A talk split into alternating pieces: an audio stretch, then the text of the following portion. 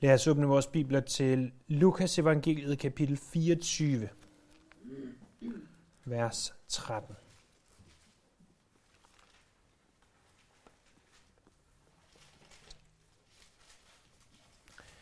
Efter at romerne om fredagen havde korsfæstet Jesus, hvor han døde og blev taget ned fra korset af sine venner, lagt i en tom, ubrugt grav, ligger han der fra fredag eftermiddag øh, hele lørdagen, og så tidlig søndag morgen, så kommer nogle af hans venner ud til graven og finder den tom. Og så læser vi i vers 13 af Lukas kapitel 24. Samme dag var der to disciple på vej til en landsby, som ligger 60 stadier fra Jerusalem og hedder Emmaus. De talte med hinanden om alt det, der var sket. Så øh, cirka 11 kilometer væk lå der altså den her landsby Emmaus eller Emmaus. Og, øh, og her kommer de to mænd gående. Og naturligt nok går samtalen omkring det, der er sket de sidste dage. Det har været påske, deres herre og mester Jesus er død, øh, korsfæstet, og så kommer der de her kvinder, der siger, at han er opstået for de døde, han er opstået for de døde. Hvad ellers skulle de tale om? Det vil næppe være vejret, det vil næppe være noget andet, Øh, når sådanne begivenheder var fundet sted i deres midte, eller i hvert fald påstået havde fundet sted i deres midte. Og så sker der, står der vers 15, det er det, mens de gik og talte sammen og drøftede det indbyrdes, så kom Jesus selv og slog følge med dem. Men deres øjne holdtes til, at de genkendte ham ikke. Forestil dig det at komme gående på vejen. Øh, helt sikkert selvfølgelig en grusvej, øh, en grussti af en eller anden art.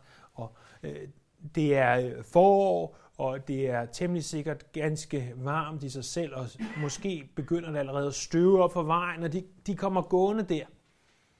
Og så kommer der en fremmed, slår følge med dem. Og af en grund, vi ikke bliver fortalt her af Lukas, så kunne de ikke se, at det var Jesus. Senere indså de det, men her kunne de ikke se det. Og han går med dem. Og så står der videre i vers 17.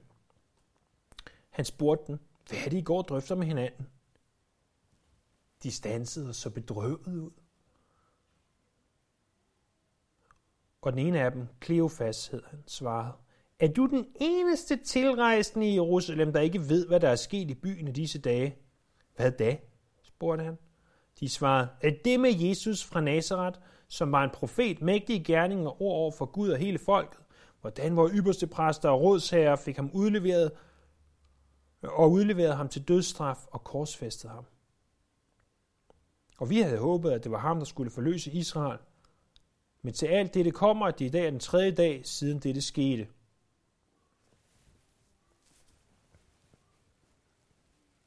Er du den eneste i Jerusalem? Er du den eneste tilrejsende, der ikke er klar over det? Prøv at tænke på, hvilket udsagn det er. At ud af de formodentlig millioner af mennesker, der var i Jerusalem på det tidspunkt. Det ved man fra øh, Josefus' beretning om, hvor mange påskelam, der blev slagtet på det tidspunkt. Siger de, alle, alle i Jerusalem må være klar over, at Jesus fra Nazareth blev korsfæstet. Det var jo ikke fordi, at de kendte ham her som en af disciplene, men de sagde, alle burde være klar over, at det var sket, og det burde være nok til, at du ikke vil stille spørgsmålet om, hvorfor vi er bedrøvet. Hvorfor at det her sker. Hvorfor er vi, som vi er. Så læser vi videre i vers 22. Og nu har nogle af kvinderne blandt os forfærdet os. De var tidligt i morges ude ved graven, men fandt ikke hans læme og kom tilbage og fortalte, at de i et syn havde set engle, som sagde, at han lever. Nogle af dem, der er sammen med os, gik ud til graven og fandt det sådan, som kvinderne havde sagt. Men ham selv så de ikke. Det var kvinderne, der sagde det, siger de så, og, og også nogle af disciplene, at Jesus er opstået fra de døde. Og det, det, det, virkede, det virkede for godt til at være sandt, tror jeg, de tænkte. Og så vers 25. Der sagde han til dem, i uforstandige, så tungne med til at tro på alt det, profeterne har talt. Skulle Kristus ikke lide dette og gå ind til sin herlighed? Og han begyndte med Moses og alle profeterne og udlagde for dem, hvad der stod om ham i alle skrifterne.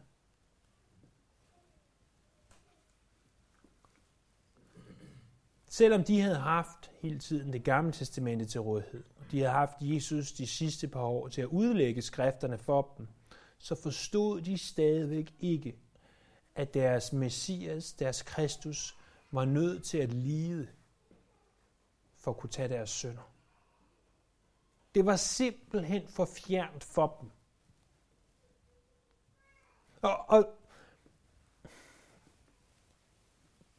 det kan man også godt forstå, når man læser Gamle Testamente i, i sin helhed og ser alle de vidunderlige, kongelige, majestatiske profetier om, hvordan at en dag, der vil Kristus regere. Der vil Jesus regere. Men indimellem alt det er været, at han også vil lide. Og det er det, vi ser der i vers 27. Han begyndte med Moses. Øh, ikke Moses liv, ikke personen Moses, men han begyndte med alt det, som Moses har nedskrevet. Og med alle profeterne. Den hebraiske bibel inddeles traditionelt i tre. Loven, altså det Moses har skrevet. Skrifterne, det er sådan noget som salmerne, og så profeterne, som er lidt anderledes tænkt, end det vi vil tænke om profeterne, men det er selvfølgelig sådan noget som blandt andet Esajas. Og der står, han udlag for dem, han forklarede for dem,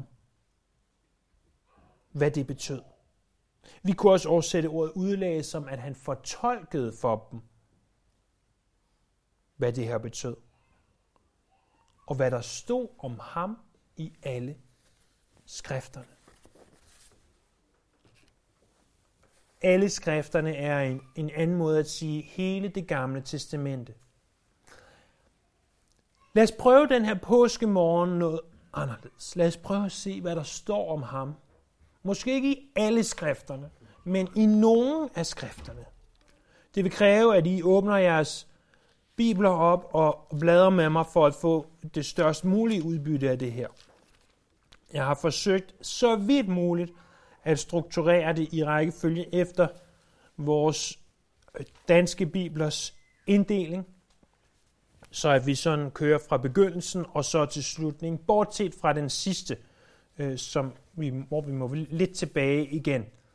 Øh, vi ser øh, otte forskellige skriftsteder, vi skal se på. Ikke i detaljer, ikke øh, i ned i de mikroskopiske ting, men, men i store træk, blot for at se, hvad er det, skriften siger om vores Herre Jesus, som måtte lide og dø og opstå igen på den tredje dag. I 1. Mosebog kapitel 3, vers 15.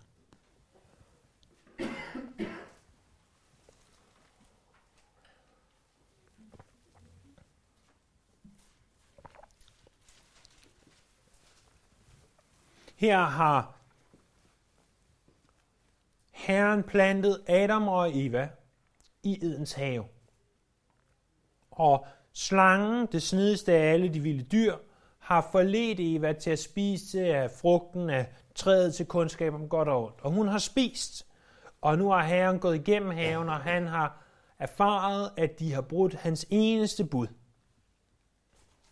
Og så står der her i det, at han så forbander slangen, og så siger han til slangen i vers 15, Jeg sætter fjendskab mellem dig og kvinden, mellem dit afkom og hendes. Hendes afkom, og det ord afkom, det er i en tal, skal knuse dit hoved, og du skal bide hendes afkom i hælen. Øh, det bliver lovet, at kvindens afkom skal knuse satans hoved. Derfor var Satan så fokuseret på, da kvinden fik afkom, Kain og Abel, at sørge for at vende dem mod hinanden, så de i hvert fald ikke kunne knuse hans hoved.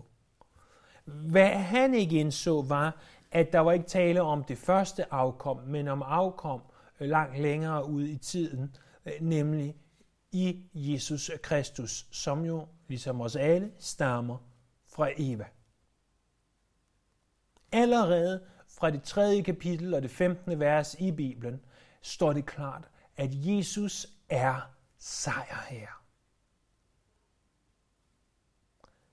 Så det andet, det er i kapitel 12, vers 3 af første Mosebog.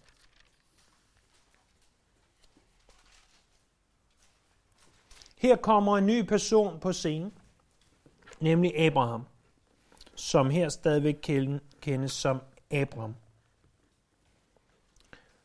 Og Gud siger til ham, du skal forlade din familie, du skal drage ud til et, et andet land, og der vil jeg velsigne dig. Og så står der i vers 3, jeg vil dem, der velsigner dig, og den, der forbander dig, vil jeg forbande. Og i dig skal alle jordens slægter velsignes. Ikke bare fordi, at Abraham var en, en mand til en mængde folkeslag, far til en mængde folkeslag. Ikke bare fordi, at Abraham han var en, en troens mand. Men fordi, at Abraham også var stamfader til Jesus. Ganske som vi ser det gengivet i Lukas evangeliet i de første kapitler. Så i kapitel 22, vers 18,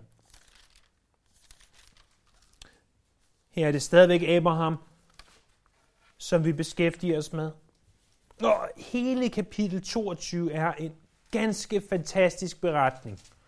Øh, og det er her, hvor Gud siger til Abraham, nu tester jeg din tro, eller det siger han ikke, men han tester hans tro. Han siger, tag din søn, din eneste søn, som du elsker. Og tag Isak, tag ham til Moriabjerget, og der skal du ofre ham op som et brandoffer til mig. Og Abraham gør det. Abraham adlyder.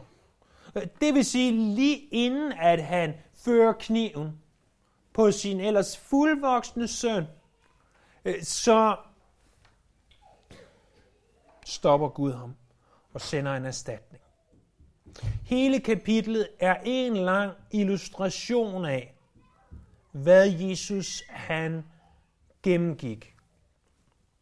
Og hvordan at faderen sendte sin søn for at blive et offer for os. Men i det tilfælde, der sparede Gud ham ikke. Der stoppede Gud ikke. Han lod ham dø på korset.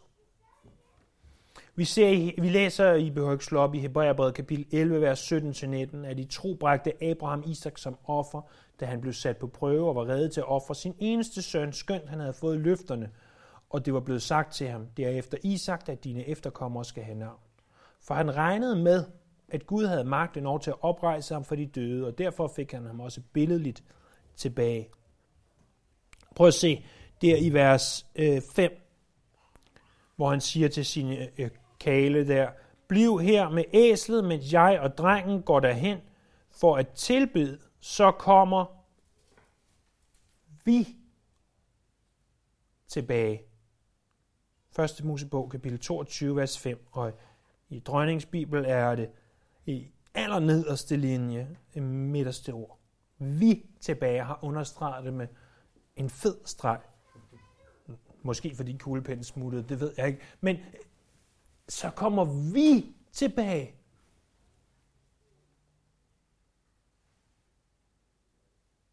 Hvilken tro Gud har sagt til dig, du må ofre din søn, og han går sandelig med på den.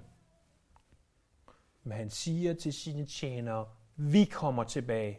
Han har tænkt sig at gennemføre det, men han ved også, at Gud har lovet ham, at det er igennem Isak, at Messias skal komme. Og så læser vi ned i vers 18. Alle jordens folk skal velsigne sig i dit afkom, fordi du adlød mig. Alle jordens folk skal velsigne sig i dit afkom, fordi du adlød mig.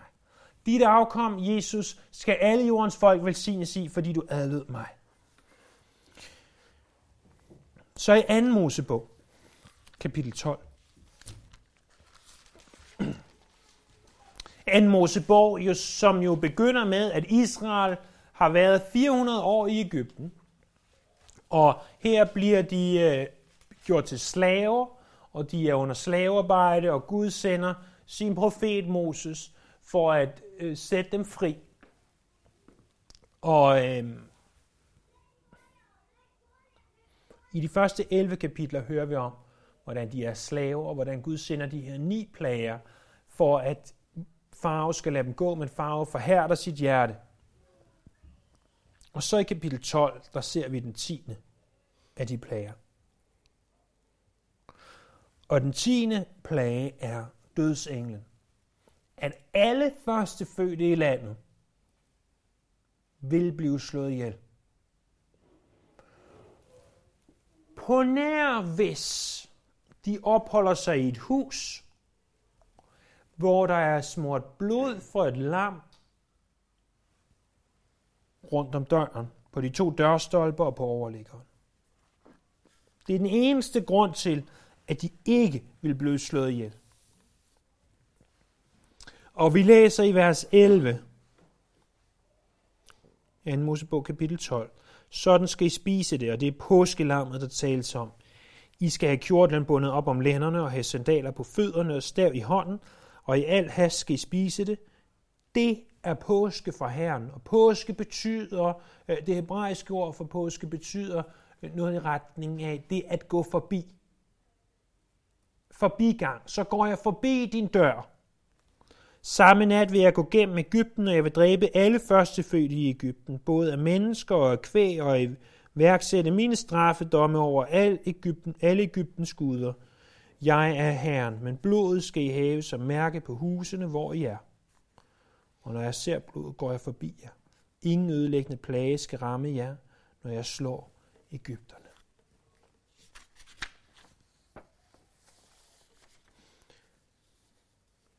Når de havde smurt blodet på døren, så ville de være beskyttet. Så ville dødsengen gå forbi deres dør.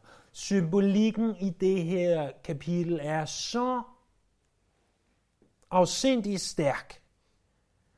Profetien i det her er, er så voldsom, at, at det næsten ingen ende vil tage. Øh, øh, blot nogle få highlights, som vi ikke engang har læst, men de tager et lam, et lydefrit lam, et lam uden fejl betyder det. Ligesom at vores herrefrelser var et lam uden fejl. De tager det ind i deres hus, ligesom at Jesus kom til vores jord. Og det er han. Det er lammet i fire dage. Derefter bliver det slagtet, og, og de tager blodet og påfører, ligesom at Jesus, Jesu blod renser os. De øh, steger lammet, ligesom Jesus blev, øh, ja, blev udsat for alle de her forfærdelige ting.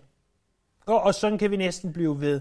Men vigtigst af alt, når blodet er påsmurt, så er der sikkerhed.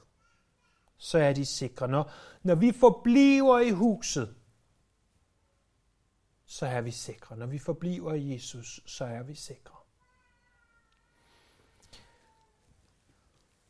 I øvrigt er en Mosebog kapitel 12 også den første påske, og der, kapitlet indleder med, at det her bliver jeres nytårsmåned. Det bliver den første måned på året. Øh, så i 2. Samuels bog, kapitel 7, vi er nu ved det femte, det femte skriftsted. 2. Mosebog, nej, 2. Samuels bog, kapitel 7. David kender vi jo bedst fra beretning om David og Goliat, eller måske David og Batseba, som var hans øh, store søn. Øh, men David var også en krigens mand, men han var også en ufattelig gudfrygtig mand.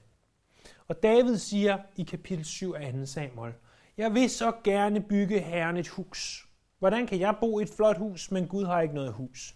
Og så siger profeten Nathan, gør det, gør det, gør det. Og så siger Gud til Nathan, nej, David er en krigens mand. Og så siger, øh, må Nathan sige til ham, det, det kan du ikke. Og så David er helt fortvivlet. Jeg vil så gerne gøre noget godt for Gud. Og så står der her i vers øh, 12. Eller, I slutningen af vers 11. Herren vil bygge dig et hus, og når dine dage er omme, vers 12, og du har lagt dig til at hvile hos dine fædre, vil jeg lade en af dine efterkommere, dit eget kød og blod, efterfølge dig, og jeg vil grundfæste hans kongedømme. For Jesus kom af Davids slægt. Der ville komme en, som ville grundfæste kongedømmet. Så i salme 22,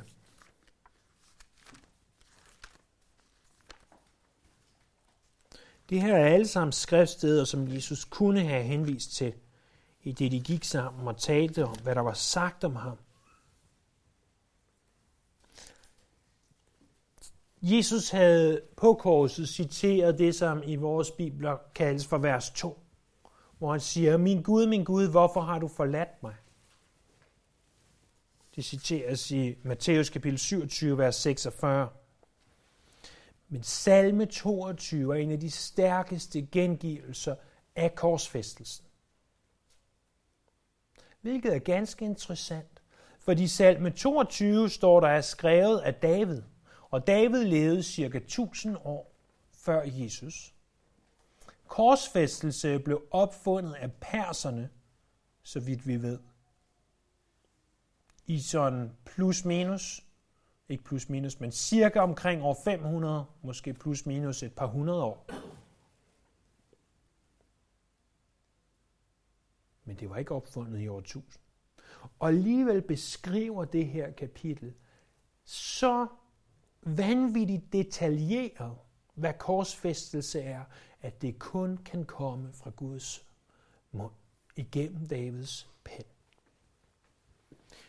De vers, jeg gerne vil have, vi retter vores opmærksomhed imod, er vers 17-19. Hunde omgiver mig. En flok af forbrydere står omkring mig. De har gennemboret mine hænder og fødder. Jeg kan tælle alle mine knogler. De ser på mig med skadefryd. De deler mine klæder mellem sig. De kaster lod om min klædning. Tænk så. Tænk så, tænk så, tænk så, at alt det her bliver opfyldt i løbet af påsken. Og der er adskillige andre ting, vi også ser i salme øh, 22, men her, at han er korsfæstet med forbrydere, at hænderne bliver gennemboret, hænder og fødder bliver gennemboret, han får ikke brækket nogen knogler, at han bliver hånt, at de deler hans klæder, og de kaster lod om klædningen. Alting, alt sammen ting, som er blevet opfyldt i løbet af de sidste par dage for de her to mænd, som er på vej ind til Emmaus. Så måske det, det største af alle messianske kapitler i Esajas 53.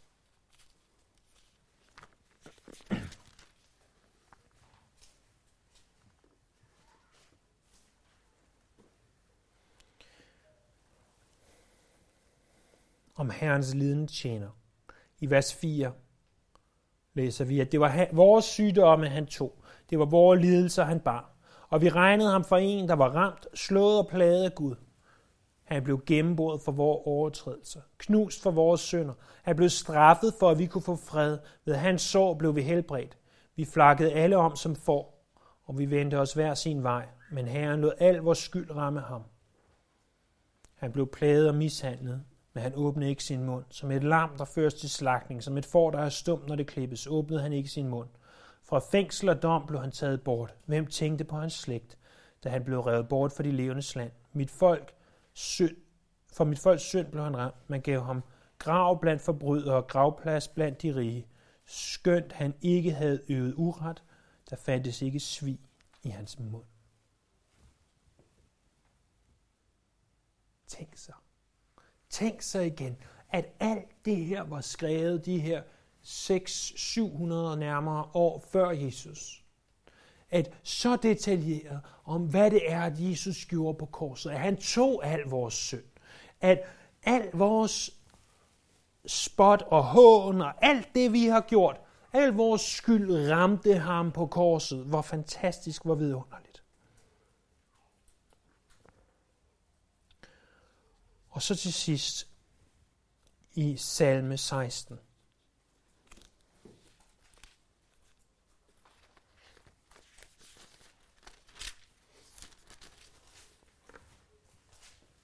Salme 16, vers 10.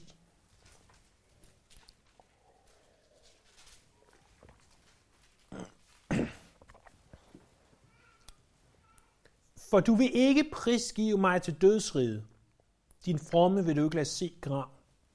Hvis vi blot læste det vers isoleret, og vi ikke havde kommentar på det senere hen, så vil vi måske ikke indse, at det her taler om opstandelsen. Men Peter citerer i sin pinseprædiken det her vers i Apostlenes Gerninger 2.27 til at tale om opstandelsen.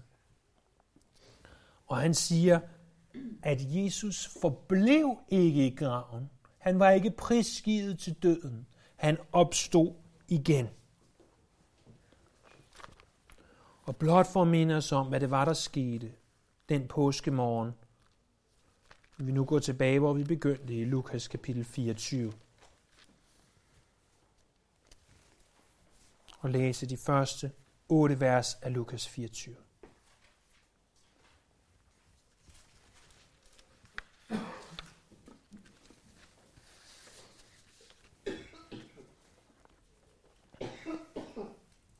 For, for jeg tror, at når Jesus gik med de her to mænd og gav det her helt fantastiske bibelstudie, øh, udlægning af skrifterne med, hvilket det jeg selvfølgelig har sagt på ingen tilnærmelsesvis måde måler sig, men stadigvæk temmelig sikkert nogle af de samme skriftsteder.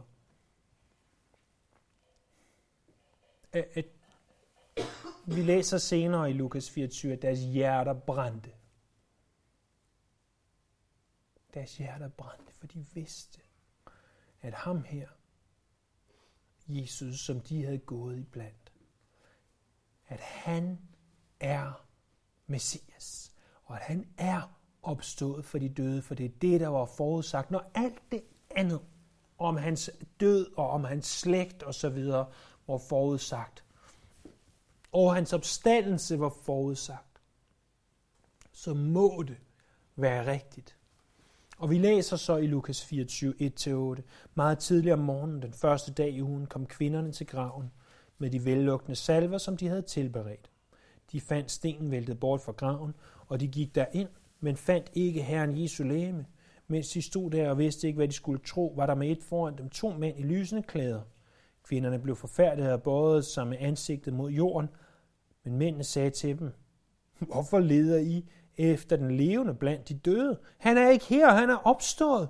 Husk, hvordan han har talt det til jer, mens han endnu var i Galilea, og sagde, at menneskesønnen skulle overgives i syndige menneskers hænder, og korsfæstes der opstå på den tredje dag. Så huskede de hans ord. Hvorfor søger I den levende blandt de døde? Og, og må det være et ord til os i dag at vi skal ikke lade som om, eller fristes til at tro, at vi skal søge Jesus blandt de døde. Vi skal søge ham blandt de levende. Jeg er sikker på, at vi alle har øh, familiemedlemmer eller venner, som er døde. Og når jeg tænker på dem, som, som er døde, det kunne være for eksempel min mormor som står mig ganske nær, mm, så mindes jeg hende med glæde. Og, og husker på de fantastiske ting, vi havde sammen. Og, og jeg ved, at hun er med Jesus nu. Men jeg prøver ikke på at have et forhold med hende. Jeg prøver ikke på at tale til hende. Jeg tror ikke på, at jeg, før jeg dør, skal være sammen med hende igen. Men sådan er det ikke med Jesus. For Jesus, han overvandt døden. Og ham kan vi være sammen med. Vi behøver ikke søge den levende blandt de døde. Vi kan søge den levende for at være sammen med den levende. For at have et personligt forhold til den levende. For at bruge tid i bøn, tid i ord. Tid sammen med ham. Ganske som at vi typisk i påskedagene bruger tid sammen med vores levende familiemedlemmer. Så kan vi bruge tid sammen med den levende Jesus. Og hvilken dag det må have været at gå der på den tur, som nok endte med at blive ganske kort på kun 11 kilometer. Hvis jeg havde været de to disciple, så tror jeg, jeg ville ønske, at den var 111 kilometer. For der er så meget at fortælle. Hvilket bibelstudie? Jeg vil sige, stop lige Jesus, jeg skal lige nå at tage et notat til. Det, det er da for vildt, det der. Det kan jeg godt se nu, du siger det. De vidste ikke, det var Jesus endnu. nu. Men jeg kan godt se, at du siger, Esajas 53, hold da op. De, de havde ikke kapitelnumre der. Men stadigvæk. Eller den der salme 22. Ja, ja, nu, nu ser jeg det, nu forstår jeg det. Nu brænder mit hjerte, og der vil have været så meget. Og der er en ting, jeg har tænkt over i, i studiet af det her. Og hvorfor kunne de ikke bare have nedskrevet lidt om, hvad det var for nogle vers, han, han talte om? Men jeg tror, der er en god grund til det. Hvis nu, at der havde stået, det er 1. Mosebog 3.15, 1. Mosebog 12.3, 1. Øh, Mosebog 22.18, 2. Mosebog 12 og så videre, så vil det kun være de vers, vi fokuserer på. Men vi lærer om vores Herre på hver eneste side i skriften. Måske ikke lige tydeligt, måske ikke lige klart, måske er det blot et, et lille fli af et karaktertræk, vi ser. Eller også er det en majestatisk profeti. Men må vi, ligesom dem, søge skrifterne for at tilbede vores Herre og forstå, at han er sandelig opstanden. Lad os bede sammen, og lad os ikke søge den levende blandt de døde. Vi tilbeder dig, Herre. Vi priser dig. Vi takker, at vi kan få lov til at være din, og vi kan få lov til at være sammen med dig, den levende. Må vi ikke behandle dig som den døde. Vi ærer dit navn. Amen.